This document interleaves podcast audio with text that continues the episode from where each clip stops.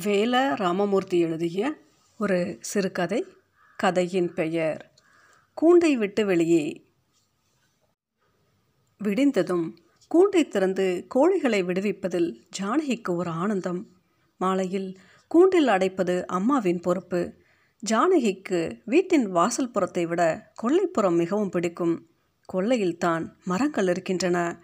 மரங்களில் பறவைகள் இருக்கின்றன. நடுவில் கிணறு. சுற்றிலும் மருதாணி துளசி ரோஜா செவ்வந்தி செடிகள். கிணற்றடியில் ஒரு துவைக்கல். எப்பொழுதும் குளிர்ச்சியாயிருக்கும் கை வேலைகள் ஒளிந்த நேரம் துவைக்கலில் அமர்ந்து கொள்வாள். மேலே மரங்களுக்கு ஓடே வானம் தெரியும். சின்ன பறவைகள் குறுக்கிடும். காலடி குளிரும். குளிர்ச்சி உடலெங்கும் பரவும். காது மடல்களை தொட்டு பார்ப்பால் பூவின் இதழ் போல் இருக்கும். விரல்கள் மெதுவாய் உதடுகளுக்கு வரும். பட்டும் படாமலும் தேய்த்து விடுவாள். இமைகள் தானே மூடிக்கொள்ளும். பௌர்ணமி இரவில் வெகுநேரம் அமர்ந்திருப்பாள். நிலவின் ஒளியில் தென்னங்கீற்று பொன்னாய் அலையும் மரங்களும் செடிகளும் குளிர்த்து நிற்கும். ஜானகிக்கு சந்தோஷம் பொங்கும். யாருடனும் பகிர்ந்து கொள்ள முடியாத சந்தோஷம். இப்படி சந்தோஷம் கொள்ள முடிவது மனித இனத்துக்கு மட்டுமே கிடைத்த உன்னதம். வீட்டில் வறுமை இருந்தது. வீடு அடமானத்தில் இருந்தது. அப்பா குருநாதன் ஜோசியம் பார்ப்பார் ஜாதகம் எழுதுவார். பஞ்சாங்கம் பார்த்து கல்யாணம் சடங்குகளுக்கு நாள் குறித்து தருவார். குருநாதன் சொன்னது சொன்னது தான் பிரம்மன் எழுத்து மாதிரி என்பார்கள். ஒரு சொல் குருநாதன் என்று சுற்றுப்பட்டியெல்லாம் சொல்லும். வீட்டில் மனைவி மக்களிடமும் ஒரே சொல்தான் மறுக்கவோ மாற்றவோ இடம் இருக்காது. ஜோசியம் ஜாதகம் என்று பாதகமில்லாத வருமானம் இருந்தது. சேமித்து பழக்கமில்லை. பள்ளி இறை தேடும் கதைத்தான். ஒரு பூச்சி கிடைத்தால் இன்றைய பொழுது கழிந்தது. நாளையும் ஒரு பூச்சி கிடைக்கும். ஜானகி செவ்வந்தி செடிகளுக்கு இடையில் நின்றிருந்தால் வாசலில் தபால்காரரை பார்த்ததும் செடிகள் நோகாமல் மெல்ல விலக்கிவிட்டு நடந்து வந்து தபாலை வாங்கினாள். தபால்காரர்கள் பெரும்பாலும் நல்ல செய்திகளையே சுமந்து வருபவர்கள். பிரித்து படித்ததும் குதித்து முன்பத்தி நடுப்பத்தி சமையல் அறையை தாண்டி ஓடினாள். அம்மா என்னடி ஜானோ? அம்மா லக்ஷ்மி சமையல் அறையில் இருந்தால் ஆர்டர்ஸ் வந்துருச்சு. கொல்லைப்புறத்துக்கு ஓடி கிணற்றடியில் வந்து நின்றாள். மரங்களும் செடிகளும் சந்தோஷத்தில் ஆடின.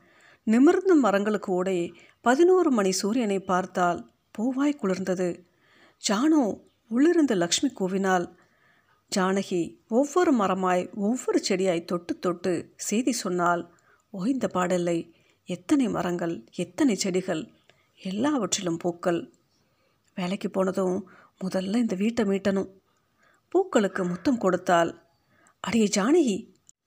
அம்மா கிணற்றடிக்கே வந்து விட்டாள் அம்மா வேலைக்கு ஆர்டர்ஸ் வந்துருச்சுமா? வலது காலை செல்லமாய் தரையில் உதைத்தாள். கடிதத்தை அம்மாவின் நெஞ்சுக்கு நேராக நீட்டினாள். அம்மா கடிதத்தை வாங்காமலே என்ன வேலைக்கு? என்றாள். ஜானகி கண்களை மூடிக்கொண்டு விவரம் சொன்னாள். லக்ஷ்மி மகளின் தோலை தொட்டு திருச்சிக்கா போகணும் குலுக்கினாள். அம்மா வேலை கிடைக்கிறது குதிரை கொம்பாக இருக்குது பாலிடெக்னிக் படத்தை கையில் வச்சுக்கிட்டு நாலு வருஷமாக நானும் எத்தனை இன்டர்வியூகளுக்கு இதுவரை போய் வந்திருக்கேன். இது நல்ல வேலை. கை நிறைய சம்பளம். ரெண்டே வருஷத்தில் வீட்டுக்கடன் அடைச்சிடலாமா? அம்மாவின் கைகளை பிடித்து கொண்டாள். உங்கள் அப்பா என்ன சொல்வாரோ அப்பா சொன்னார் வேலைக்கு வெளியூருக்கு போகக்கூடாது. அம்மா கதவோரம் பாதி உடம்பு தெரிய நின்றால் ஒட்டி கொண்டு ஜானகி தம்பிமார்கள் திண்ணையில் அமர்ந்து கவனித்து கொண்டிருந்தார்கள். அப்பா வடக்கு பார்த்து சம்மணமிட்டிருந்தார். அம்மா நீ சொல்லுமா வீட்டை மீட்டணும் தம்பிமார் படிக்கணும் எவ்வளவு கடன் இருக்கு? அம்மாவின் காதோரம் சொன்னால் அம்மா சேலை தலைப்பால் வாயை பொத்தி கொண்டாள். ஒரு சொல் குருநாதரிடம் யார் பேசுவது? அம்மா அம்மா ப்ளீஸ் சொல்லுமா. நம்ம கஷ்டமெல்லாம் தீர்ந்துடுமா. அம்மாவை குலுக்கியதில் இமையில் உடைந்து நீர் வழிந்தது. குருநாதன் திரும்பினார். கையில் இருந்த பஞ்சாங்கம் ரெண்டாக கிழிந்தது. பூட்டுகளில் பேர் போன பூட்டு திண்டுக்கல் பூட்டு இப்போதெல்லாம் அலிகார் பூட்டு. சிங்கப்பூர் வழியாக வரும் சீன பூட்டுகள் பெயர் சொல்லுகின்றன.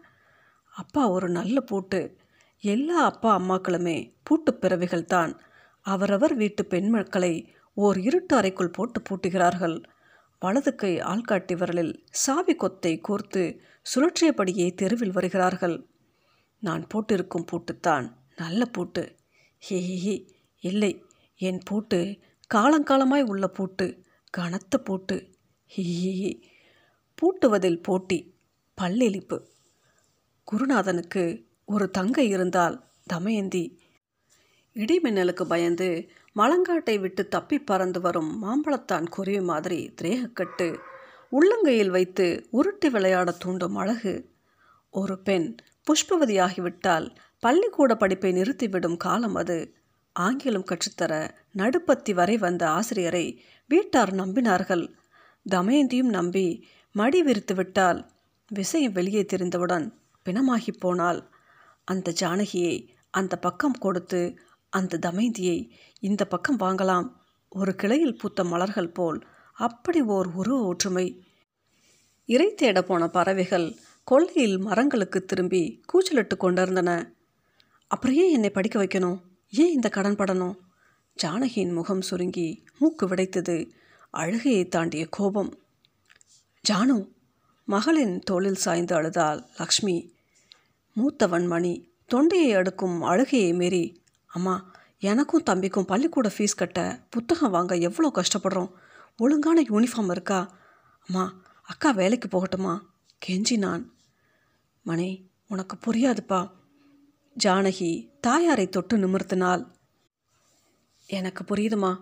நானும் தமேந்தி அத்தை மாதிரி எவனுக்காவது மடி விரிச்சு மாண்டு போயிடுவேன் தானே? அப்பா என்னை வெளியூருக்கு அனுப்ப மாட்டேங்கிறார். ஜானும் தாயார் அதிர்ந்து போனால் சின்ன மகளிடமிருந்து எத்தனை பெரிய வார்த்தை? அம்மா நான் படித்ததெல்லாம் பரீட்சைக்காகவும் வேலைக்காகவும் மட்டுமில்ல இந்த சமூகத்தில் என்னுடைய ஸ்தானம் பற்றிய தெளிவான சிந்தனை எனக்கு இருக்குது சுய பிரக்ஞை உள்ள எந்த பெண்ணும் கண்டதும் காதல் வயப்பட்டு கற்பிழந்து போக மாட்டா. என் வாழ்க்கையில் காதல் என்பது சாத்தியமில்லைன்னு நான் சொல்ல வரல. அடமானம் இருக்கிற வீட்டை மீட்டணும் தம்பிமார் படிக்கணும். அது வரைக்கும் எனக்கு ஒரு காதலோ கணவனோ தேவைப்பட மாட்டான். என்னை நம்புங்க. ஜானகி உங்கள் அப்பா கிழிச்ச கோட்டை தாண்ட எனக்கு தைரியம் இல்லைம்மா. பெரியவங்களோட ஒவ்வொரு சொல்லுக்கும் செயலுக்கும் அர்த்தம் இருக்குமா மணி பாய்ந்தான். பைத்தியக்காரத்தனமாக பேசாதீங்கம்மா. அக்காவை படிக்க வச்சதில் அர்த்தம் இருக்குது வேலைக்கு போகக்கூடாதுன்னு சொல்கிறதுல கொஞ்சம் கூட அர்த்தம் இல்லை. அம்மா உங்கள் தலைப்பிள்ளைய ஒரு ஆம்பளை பிள்ளை நினச்சிக்கோங்க. நிலவை தென்னங்கீற்று மறைக்கவும் விலகவுமாய் அழகு காட்டியது விடிந்தது. குருநாதன் வழக்கம் போல் முகம் கழுவ கொல்லைப்புறத்துக்கு போனார். சமையல் அறையில் மனைவியின் விசும்பல் ஒலி கேட்டது. நின்று திரும்பி என்ன? ஏறிட்டார். நம்ம ஜானகி உள்ளங்கைகளை மலர்த்தினால் குருநாதனின் கால்கள் லேசாய் இடறின. மணிப்பயலெங்கே ரெண்டு பேரும் விடிய முன்னே கிளம்பி முதல் பஸ்ஸுக்கே முகத்தை மூடிக்கொண்டு குலுங்கினால் குருநாதனின் திரேகம் தடுமாறியது. பாதங்களை தேய்த்தபடி திரும்பினார். கிணற்றடிக்கு போனார். நீரை இறைத்து தலைவலியை ஊற்றினார். மரங்களுக்கு ஊடே வானத்தை பார்த்து கத்தினார். தமயந்தி! மரங்களிலிருந்து பறவைகள் பதறி திசைக்கு ஒன்றாய் சிறகடித்து பறந்தன. இன்று விடியும் முன் கூண்டை திறந்து கோழிகளை விடுவித்தது தாயார் லக்ஷ்மி தான் இக்கதை வேல ராமமூர்த்தி அவர்கள் எழுதிய கூண்டை விட்டு வெளியே என்னும் சிறுகதை.